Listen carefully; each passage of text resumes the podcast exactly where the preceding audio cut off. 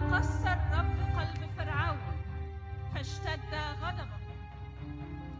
لتكثر آيات الرب وعجائبه في أرض مصر. فقال فرعون من هو الرب حتى أسمع لقوله فأطلق إسرائيل؟ أنا لا أعرف الرب وإسرائيل لن أطلقه.